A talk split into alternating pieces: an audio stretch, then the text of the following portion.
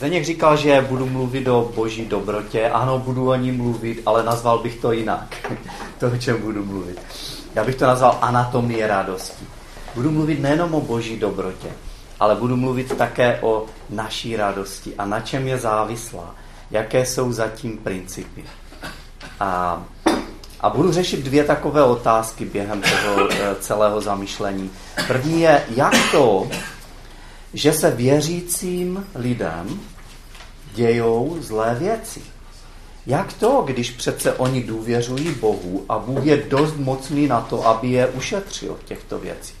A druhá otázka, jak je možné prožívat radost a štěstí navzdory těžkým okolnostem v životě, jako je třeba nemoc, jako je třeba jako tak vážná nemoc, jako je leukémie. A, a tak jak Martin, podobně, já jsem dost ovlivněn uh, uh, bratrem Kellerem z uh, Ameriky a uh, některé ty myšlenky uh, vychází z něho, ale nejenom od něho. Uh, ty myšlenky vychází především z Božího slova. Vychází především z jedné pasáže, kterou bych rád přečetl, a to Římanům 8, 28 až 30. Jsou to jedny z nejznámějších veršů v celé Biblii. Doufám si, eh, troufám si tvrdit, že každý, kdo je věřící minimálně jeden rok, tak zná eh, minimálně ten první verš 8.28. A já to přečtu ve studijním překladu. Víme, že těm, kteří milují Boha, všechny věci spolu působí k dobrému. Těm, kdo jsou povoláni podle jeho předsevzetí. Neboť ty, které předem poznal, také předem určil, aby byli připodobněni obrazu jeho syna, tak, aby on byl prvorozený mezi mnoha bratřími. A které předem určil, ty také povolal, které povolal, ty také ospravedlnil. A které ospravedlnil, ty také oslavil.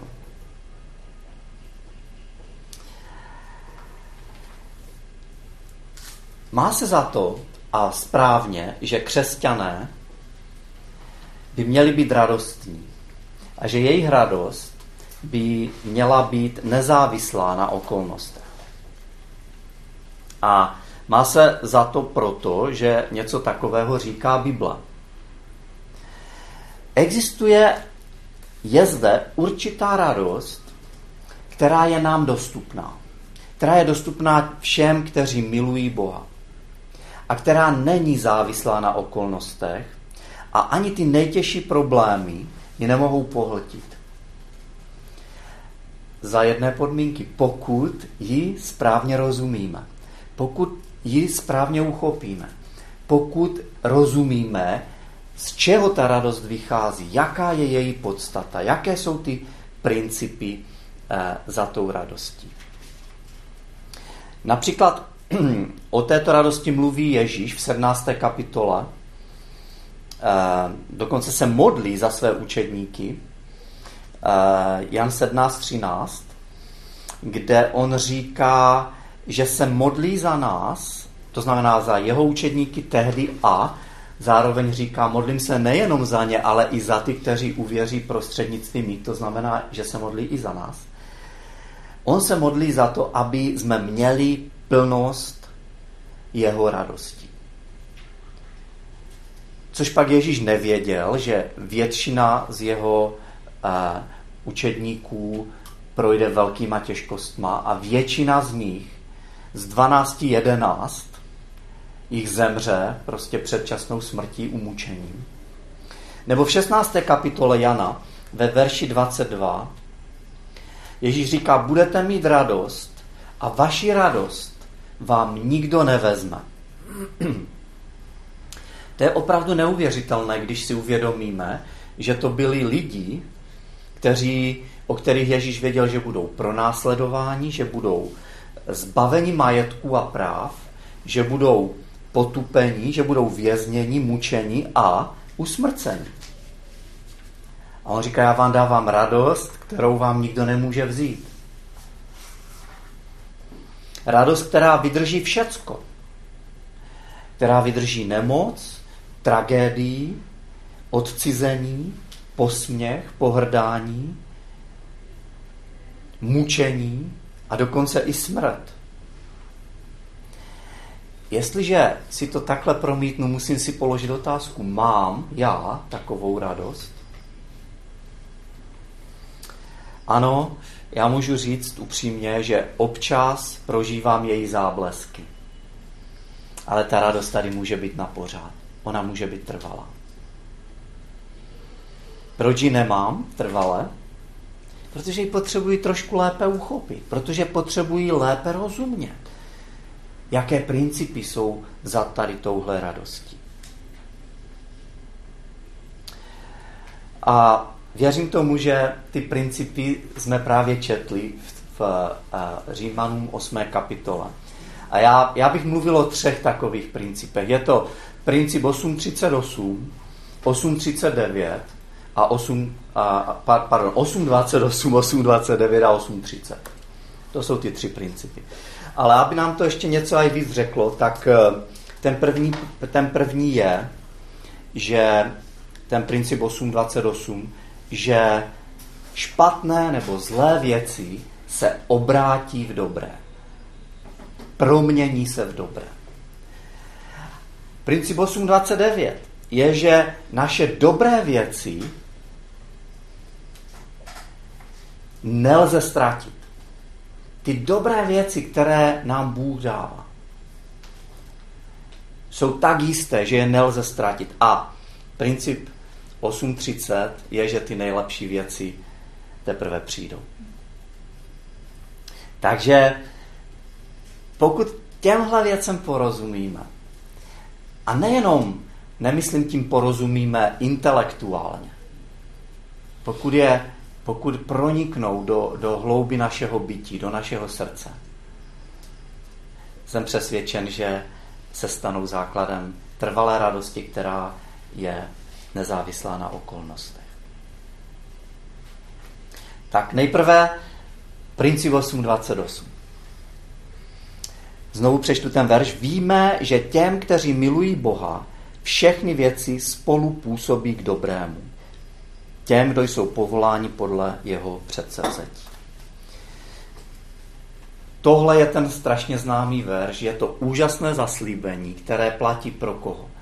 Pro ty, kteří milují Boha. To znamená pro křesťany. Pro každého, kdo odevzdal Ježíši Kristu svůj život a přijal jeho odpuštění na, za něho, na jeho místě. A víme, píše se tam ne, že všechny věci v našem životě jsou dobré, ale že všechny věci, jejich výsledkem bude něco dobrého. Budou proměněny na něco dobré. V tom je to zaslíbení. A z toho vyplývají tři takové věci. První je ta, že ti, kteří milují Boha, nebo těm, kteří milují Boha, se dějí věci jako těm, kteří Boha nemilují. To znamená, že se nám dějí špatné věci. Těžké věci. Naše okolnosti životní nejsou o nic lepší než okolnosti jiných, kteří nemilují Boha. To znamená, že se nám budou dít, jak jsme právě slyšeli, i těžké věci, hrozné věci a tragické věci. Ale mnoho křesťanů si myslí něco úplně jiného. Oni si myslí, tak, tak tím, že já teďka, já jsem prostě udělal Pánu Bohu tu e, laskavost, že jsem v něho uvěřil, tak teďka zase já očekávám něco od něho, že prostě moje okolnosti života budou, budou lepší, aspoň o něco lepší než těch ostatních, kteří na Pána Boha kašlou. Buď si to myslí většina křesťanů přímo, anebo de facto. tenhle text a jiné texty v Biblii i naše zkušenosti, zkušenosti věřících lidí, říkají, že to není pravda. Takhle přemýšlet. Ty též věci, jaké se dějí jiným lidem, dějí se také nám, co milujeme Boha. A Pavel některé z těch věcí, co se dějou těm, co milují Boha, jmenuje. Když se podíváte o kousíček dál do té pasáže, třeba od verš, do verše 35. Kdo nás odloučí od Kristovy lásky? Soužení, úzkost, nebo pronásledování, nebo hlad, nebo nahota, nebo nebezpečí, nebo meč? Tyhle věci se dělí věřícím, kterým Pavel psal a celá osmá kapitola Římanům je vlastně psána lidem, kteří byli pronásledováni. Téma pronásledování se, se vyne celou tou osmou kapitolou listu Římanů. On píše lidem, kteří byli pronásledováni. On sám byl pronásledován a zažíval těžké okolnosti života. Takže tyhle věci se nevy, nevyhýbají křesťan. Druhá věc, co z toho vyplývá, že, že všechny věci spolu působí k dobrému. Oni spolu působí k dobrému ne proto, že by to byla, že by tu schopnost měli ty věci sami v sobě. Oni spolu působí k dobrému proto, že to Bůh způsobuje, aby působili k dobrému. Není to v těch věcech samotných, ale je to v Bohu. A člověk nemusí mít a, příliš velké vzdělání, aby, aby poznal, že s tímhle světem není něco v pořádku. Tenhle svět se de facto rozpadá. Věci nesměřují k lepšímu. Něco se tu pokazilo a, a ono je to pokaženo nevratně. Ono se to, eh, aspoň tedy eh, po tu dobu, co bude trvat svět v této podobě. Svět se pomalu rozpadá. Každý z nás v téhle místnosti se pomalu rozpadáme. Někteří z nás už rychleji. Někteří jsou v pokročilejším stádiu rozpadu než jiní. Ale, ale všichni se rozpadáme. Víte co? Živočišných druhů nepřibývá na zemi. Ani rostlinných. Zdroje se vyčerpávají. Hory se mění v písek. Platí druhý termodynamický zákon pro některé fyziky zde přítomné. Co z toho?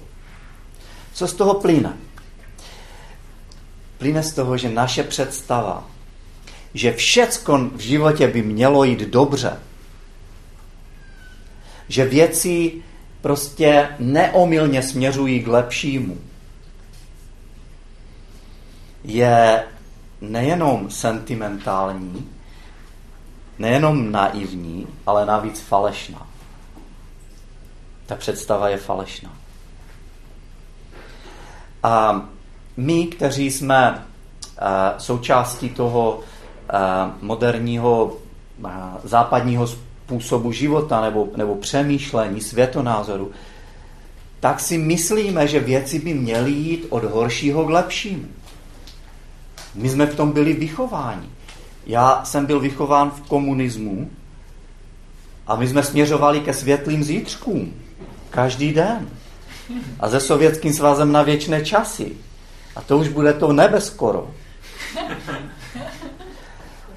A, ale to, není, to nebylo jenom uh, uh, přemýšlení prostě v socialistické zemi, v Československu.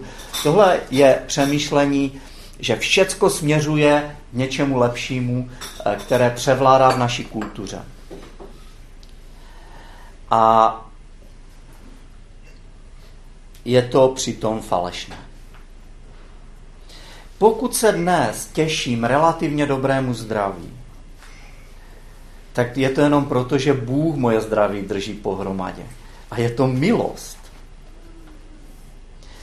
Pokud mě dnes má někdo rád, tak to není proto, jak skvělý jsem člověk a jak, jak moc si to zasloužím, ale je to milost.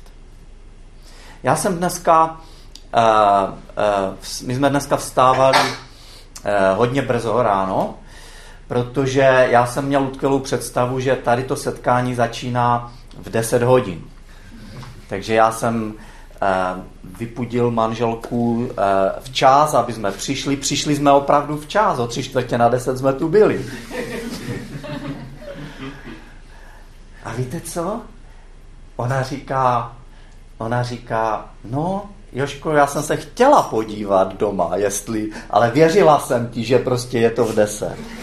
A, a víš co? A ona mě ani jednou neřekla, jako, jak, jak, jak moc mi to vyčítá a jak, jak mohla o hodinu déle spát, nebo o půl hodiny déle si užívat šálek kávy, nebo jak mohla dělat jiné věci, určitě užitečné dnes ráno. Ona klidně seděla v autě a, a odpustila mi.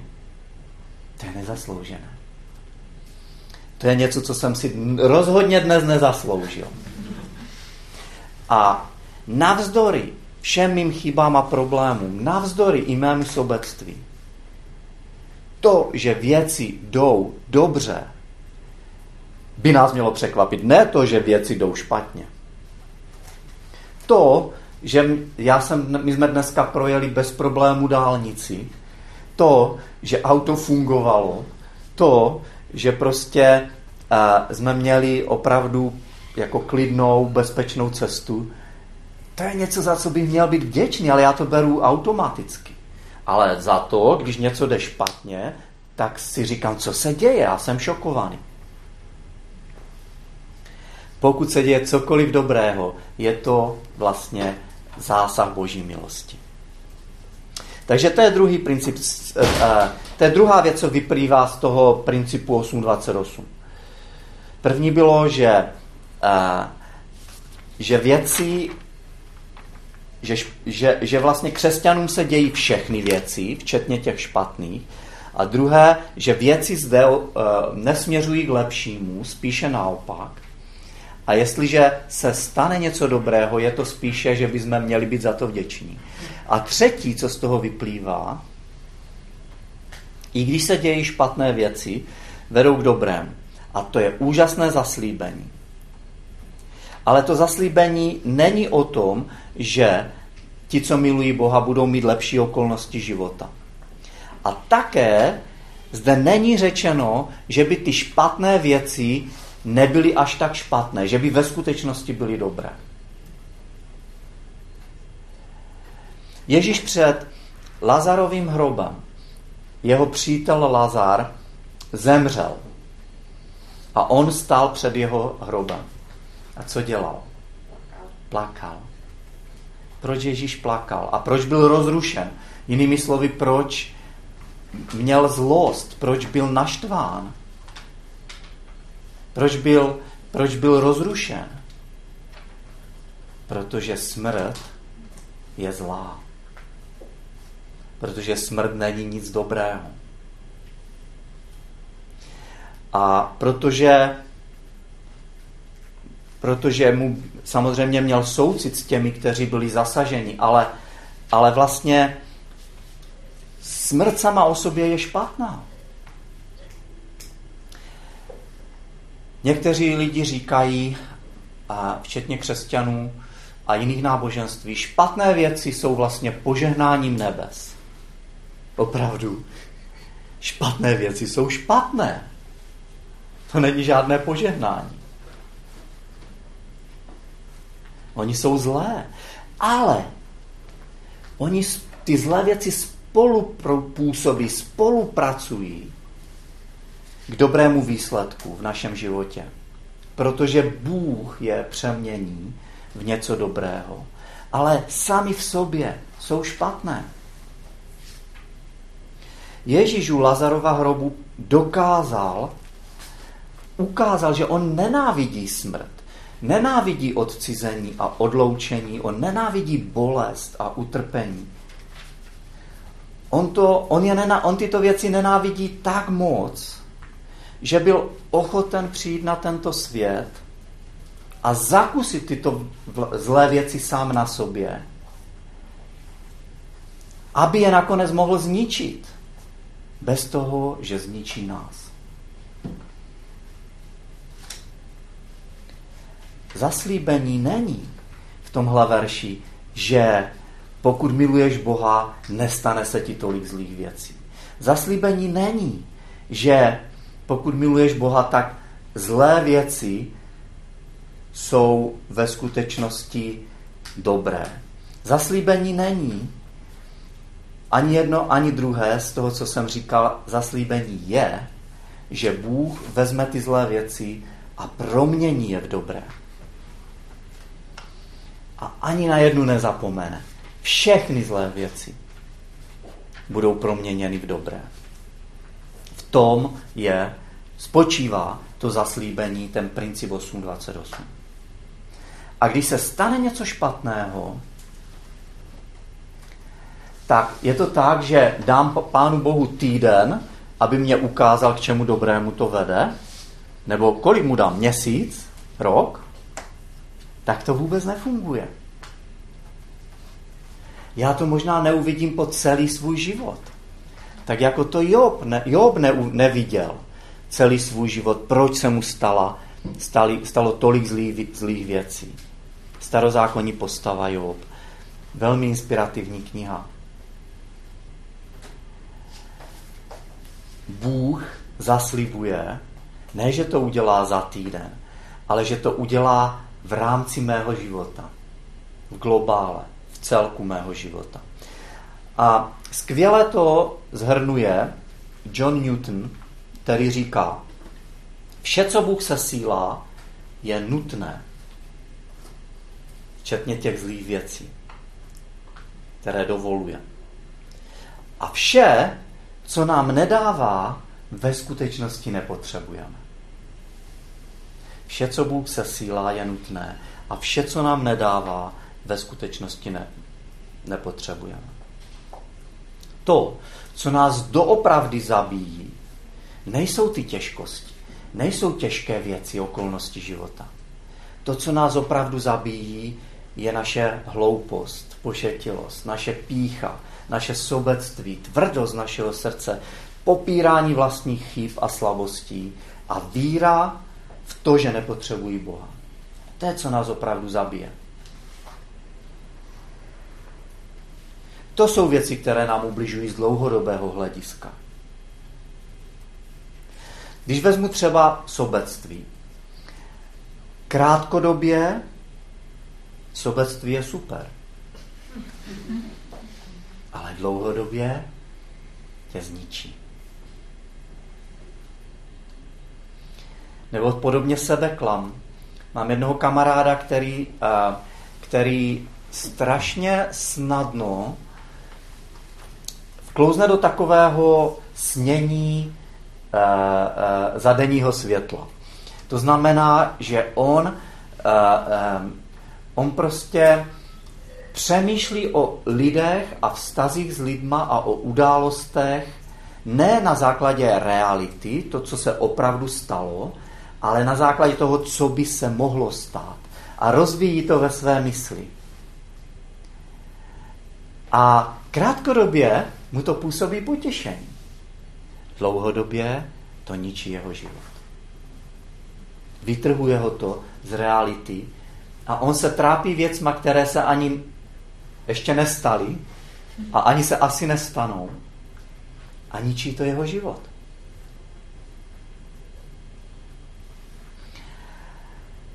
A co říká John Newton je, že věci, o kterých si myslíš, že jsou dobré a Bůh ti je nedává, mohou být dobré krátkodobě, ale dlouhodobě jsou strašné.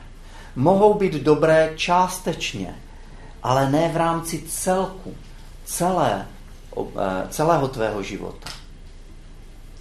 A také jakákoliv špatná věc.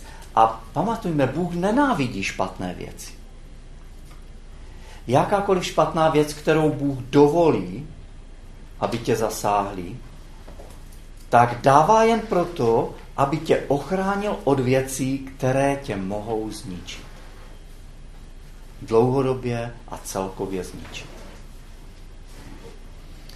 Mám jiného kamaráda, který, který mi jednou říkal, že když uvěřil, tak, tak, tak všechno bylo super. A on byl zároveň i, i sportovec, podobně jako Martin. On, on strašně rád běhal. A říká si, dobře, teď mám Boha a mám běh. A to jsou tak, jako, ty věci jsou tak na stejno. Nedokázal si svůj život představit bez běhání. A ani ne bez Pána Boha. Ale krátce na to se stalo, že si zranil páteř a on dlouhou dobu nemohl běhat.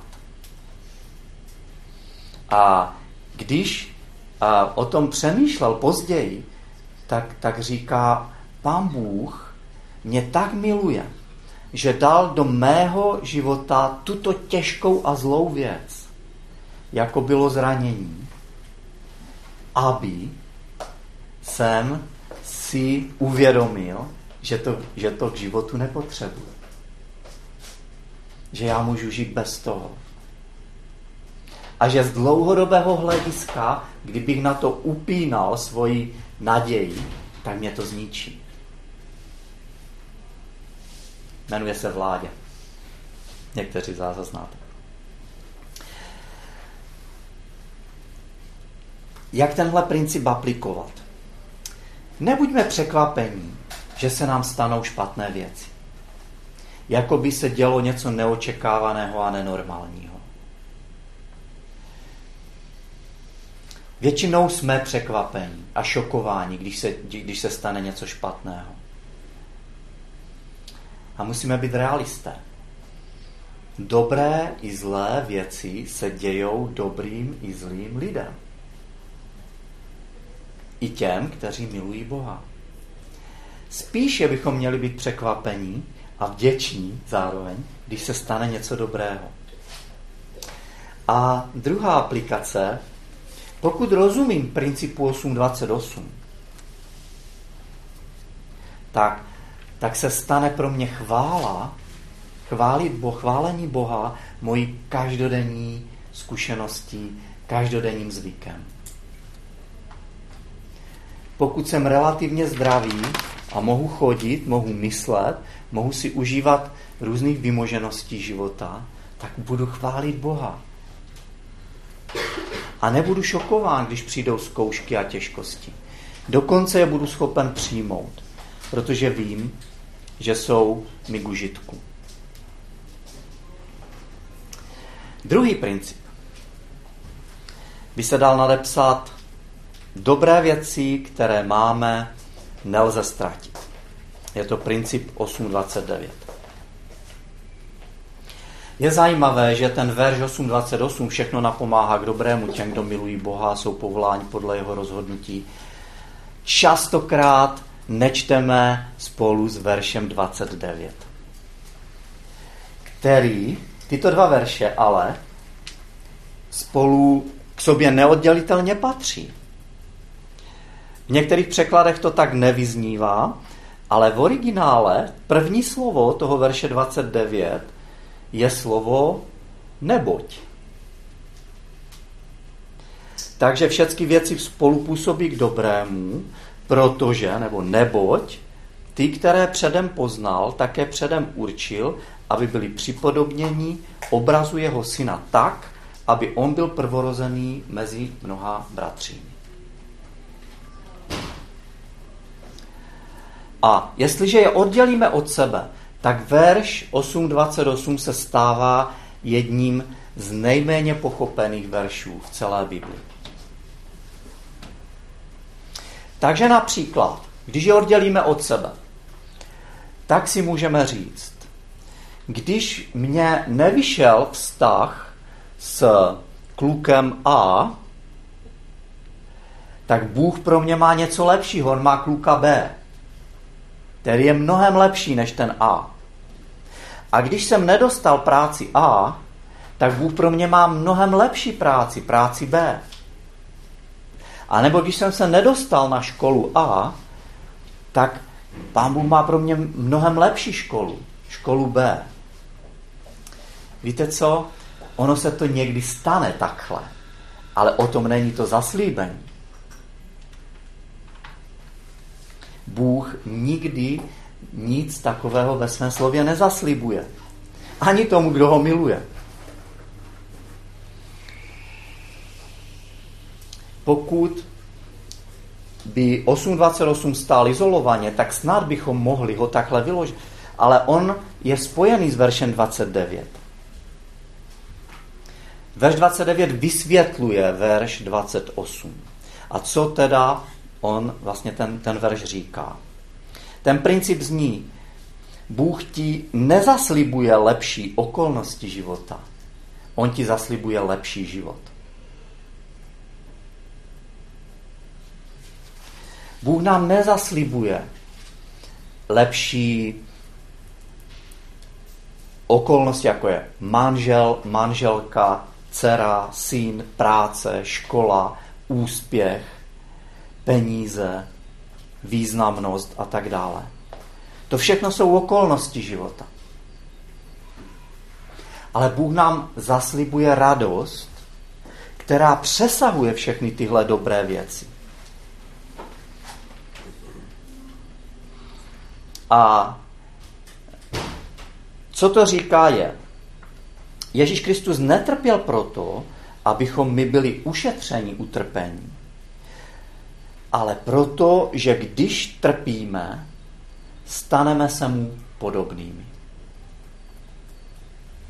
Evangelium, jak jsme říkali několikrát, nezaslibuje lepší okolnosti života, ono zaslibuje lepší život. Jaký je v tom rozdíl? My jsme někdy často tak pohlceni okolní kulturou, že ten rozdíl ani nevidíme mezi lepšími okolnostmi a lepším životem. My to stotožňujeme často, tak jako svět kolem nás. Ale Bible to rozlišuje. A vy to také víte, že v tom je rozdíl. Verš 29 říká, co je tím dobrým. Tou dobrou věcí, která nás posunuje a posunuje nás k ní i každá špatná věc, která se nám přihodí. Pavel říká, že ty, které předem určil, byli určeni proto, aby byli připodobněni obrazu jeho syna, aby se stali podobnými obrazu jeho, jeho syna. Já se teď nebudu pouštět do výkladu toho, co to znamená, že Bůh nás předem určil, nebo jinými slovy, jiným slovem předurčil, tak jako Pavel to nevysvětluje tohle slovo v téhle pasáži, on ho vysvětluje jinde. Ale tady ho používá jenom proto, aby nás povzbudil, ne aby nás zmátl nějak tím slovem. Pavel zde říká tohle. Víte, něco, co je předem určeno, je pevné, je jisté, pokud ho miluješ, je tu něco pevného, něco zajištěného, něco, co nepodléhá ničemu kolem. Co to něco je? Používá slovo připodobnění. Připodobnění. Na neštěstí to, to české slovo a, spíše ho, mu rozumíme jako, že to je, že vypadáme jako někdo. Ale to není jeho podstata. Ne, to, to řecké slovo se, je, je slovo morfé. A, a z toho slova vychází slovo metamorfóza. Proměna. Takže se promění, housenka se promění v motýla. Úplně jiné podstaty. Vnitřní podstaty. Pavel říká, že nás metamorfuje změní naši vnitřní podstatu, náš charakter k podstatě a charakteru svého syna. Ježíše Krista. To je podstata toho, co to znamená být křesťanem. být křesťanem neznamená jenom si zamilovat, pardon, si zamilovat křesťanská pravidla, ale zamilovat si Ježíše a zamilovat si jeho charakter. Čteme o něm v Biblii, čteme o něm prostě slova a jsme jím uchváceni. Vidíme pravdu u něho a zároveň lásku. Vidíme u něho moudrost a zároveň přístupnost. Vidíme jinakost a zároveň že K němu můžeme přijít. Vidíme jeho odvahu, vidíme jeho obrovskou autoritu spojenou s pokorou a se službou druhým. Vidíme u něho skutečné lidství a vidíme u něho neuvěřitelnou důstojnost a jeho majestát. Takže vidíme, že to dobré, k čemu nás Pán Bůh uh, vede a v co všechno proměňuje, skrze všechno, co se nám v životě děje, včetně těch věcí, které jsou špatné, je, aby jsme byli podobnější jeho synu. To je ta dobrá věc. A on tohle všechno, ty těžké věci, stejně tak jako ty dobré, nás formují. A když si vezmete sochu, tak sochař první musí prostě a, jako ty špaty, kusy, co tam nepatří do té suchy, nějakým způsobem odseknout. To Bůh dělá, on nás osekává. A tak nás zabrušuje. Pak nás vyhlazuje, leští. Od toho hrubého k tomu jemnějšímu. To všechno slouží k jednomu cíli, aby jsme byli jako On. A ten cíl, že budeme jednou jako On, je jistá věc, stoprocentní a není tam žádná podmínka. Stoprocentní doživotní garance, že jednou budeš jako On. Pavel říká, počítej s tím, jako by to už bylo, protože to ničím nemůže být ohroženo. Budeš jako on. A všimněme si, že všechny ty věci, které předem poznal, ty určil, aby byly, byly jsou v minulém čase. Dokonce ve 30. verši v minulém čase jsme byli ospravedlnění, povolaní a oslavení. To je neuvěřitelné. Někdo říká, že 30. verš 8. kapitoly Římanům je nejvíce šokující verš z celé Bible. My s tím máme počítat, jakože to je daná věc, kterou nic nemůže zhatit. Nic, co mi může udělat druhý člověk. Nic, co můžu já, jak já můžu sám ublížit sobě, to nemůže zrušit. Byli jsme předurčeni k metamorfóze, k obrazu jeho syna. A nejenom to, byli jsme také předurčeni k tomu, aby on byl prvorozený mezi všemi bratřími, jak nám říká eh, druhá část verše 29. To znamená, že jsme byli adoptováni do jeho rodiny. Stali jsme se členy boží rodiny. V římském světě, do kterého apoštol Pavel psal, většina adopcí nebyla jako u nás, kdy adoptujeme malé děti. Většina adopcí byla adopcí dospělých.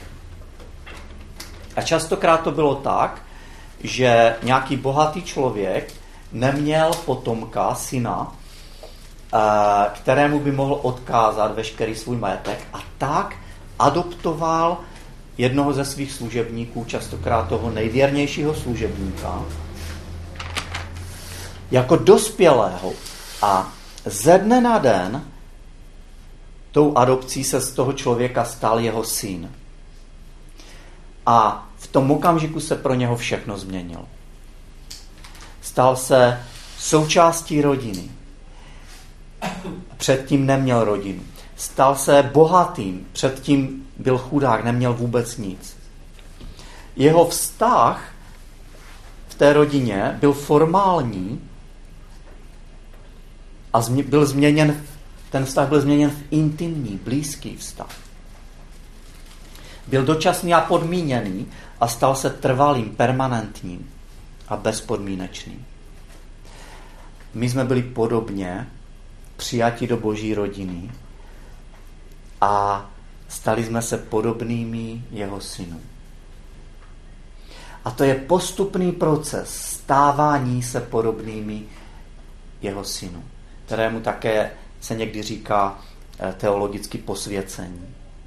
Ten proces bude završený v budoucnosti. Ten proces je garantován jeho výsledek. Ale být součástí jeho rodiny, tak to už máme teď. To už se stalo teď. To už zakoušíme a prožíváme teď. Adopce nastala v okamžiku, kdy jsme uvěřili v Krista a od toho okamžiku máme blízkost, bezpodmínečné přijetí a veškeré jeho bohatství. Vše Kristovo je naše a co pro nás udělal, je naše. Jsme duchovně bohatí a jsme nádherní v něm. Jsme vyvýšení na místě nejvyšší pocty. Ježíš je náš starší bratr a my jsme v něm milováni a chtění a nic se na tom nemůže změnit. A okolnosti našeho života jakkoliv jsou těžké, jakkoliv špatné věci se nám mohou stát, nám jenom pomohou vidět nádheru toho, v jakém jsme ve skutečnosti postavení. A pomohou nám také žít na základě toho postavení. Tak Bůh nám nezaslibuje lepší životní podmínky, ale zaslibuje nám lepší život. Život ctí a radosti a významnosti a pokory a vznešenosti a život důstojnosti. Život navíc, co nikdy nekončí. Život věčný. A on říká, Pavel říká, chci, abys byl šťastný.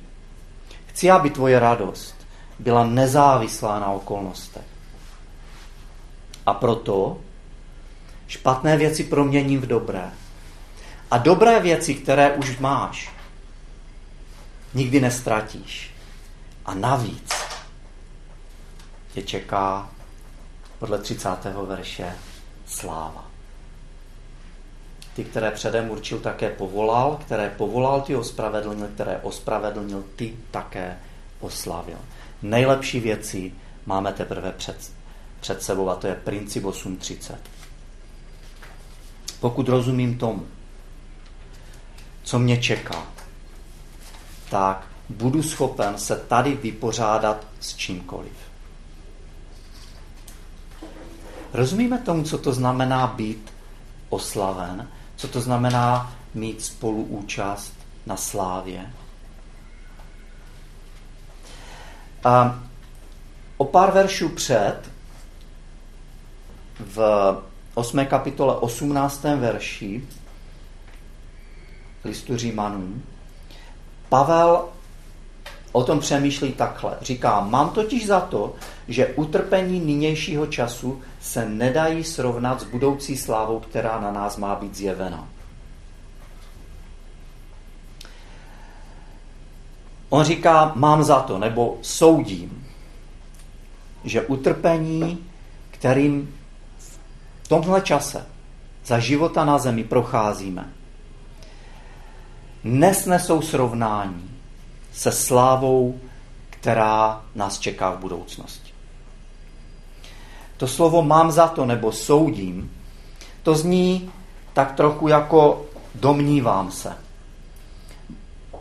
Do, dost možná, ale to vůbec není to, co on, on prostě má na mysli. V podstatě to, co on říká, je, že podrobil jsem to pečlivé analýze. Zvážil jsem tvrdá fakta. A to druhé naprosto převyšuje to první. Takže představ, já jsem si to představil tak, že obrovské váhy, jo, obrovské. A dokonale vyvážené. Takže pokud na, na těch miskách nic není, tak jsou v dokonalé horizontální poloze. A řekněme, že na jednu tu misku dáme zrnko písku. To zrnko vyvíž, převáží ty váhy nahoru. Nebo teda dolů, že? To zrnko dolů. Ale na druhou misku dáme horu. Dáme Mount Everest. A okamžitě vystřelí to zrnko písku s tou miskou nahoru. A to je přesně, co Pavel říká. Ano, to zrnko písku je skutečné. Opravdu něco váží. A je potřeba s ním počítat. Ale ta hora je zrovna tak skutečná. A to znamená dvě věci. Že žádné nepohodlí, žádná bolest, žádná utrpení a nemoc a tragédie nebo neúspěch a konflikt, ani moje selhání mě už nemohou zničit. Pokud rozumím velikosti věčné slávy, kterou mi Bůh v Kristu připravil, tak nic z toho, čím tady mám projít, mě nemůže zničit. A druhá věc, kterou to znamená, když srovnám to zrnko písku a tu obrovskou horu, a to zrnko písku jsou vlastně moje, je můj život na zemi a moje těžkosti tady na zemi. Tak já svýma těžkostma, nebo řeknu to jinak, dobrými skutky tady na zemi nemůžu převážit tu obrovskou horu boží milosti a slávy, kterou jsem dostal. Protože to na té druhé místce je nekonečně větší než to, co je na té první, tak cokoliv, co tady budu dělat, co tady vytrpím, co si budu odříkat, nebude mít vliv na tu věčnou slávu. A víte, proč tak málo lidí, a dokonce i křesťanů, nemá jistotu věčné slávy? Protože si milně myslí, že pro ní mohou něco udělat.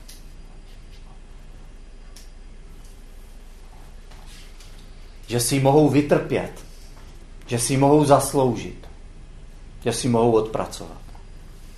To je naprosto pošetilé.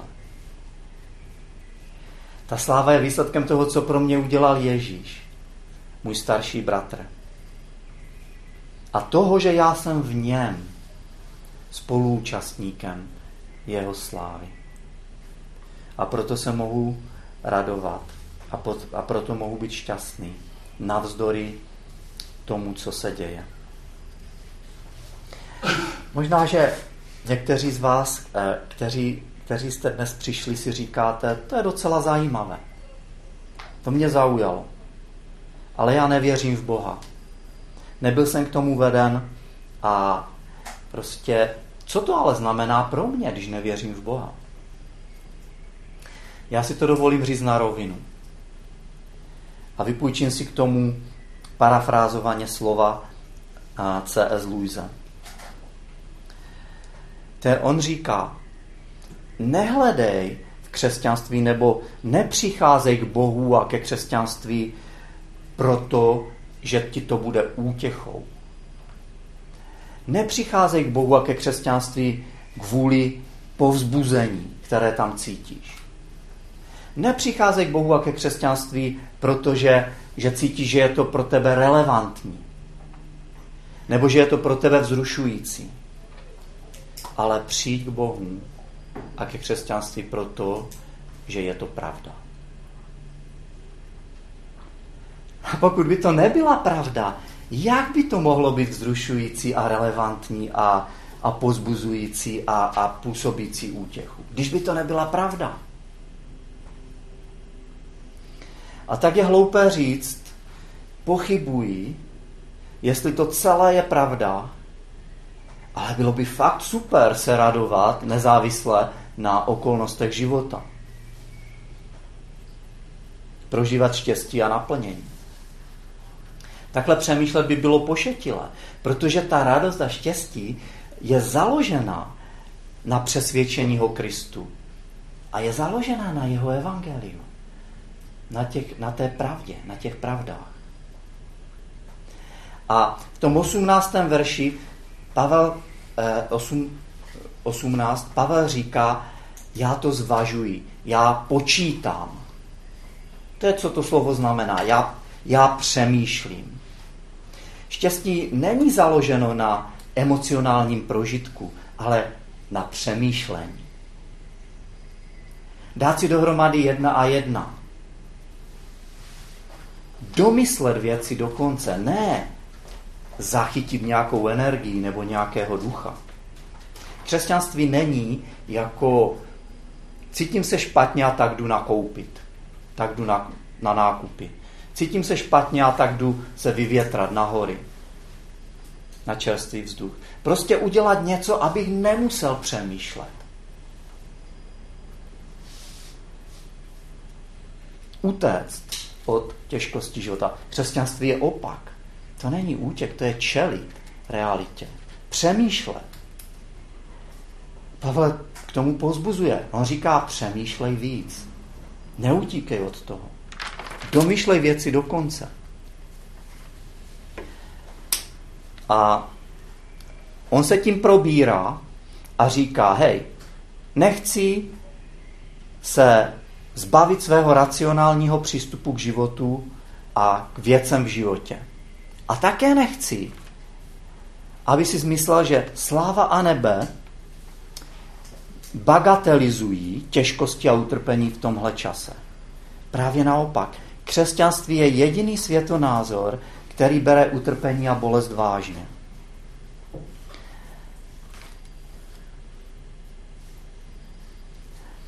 Svět je plný příběhů.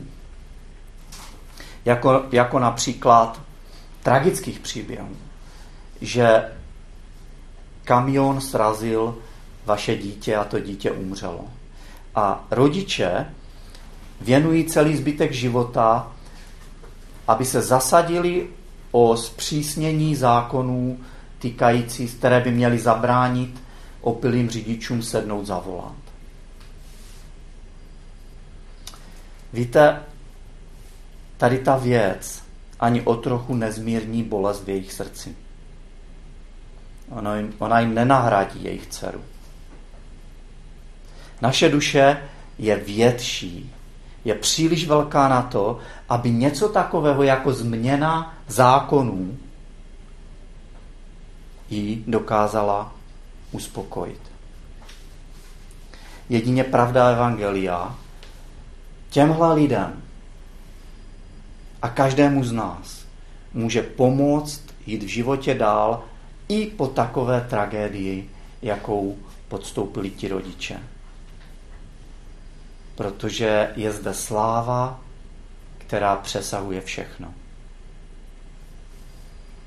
Tak přijďme k němu. U něho jediného dává život smysl. A těm, co milují Boha, i zlé věci se promění v dobré. Dobré věci se už nikdy nestratí. A ty nejlepší věci nás teprve čekají.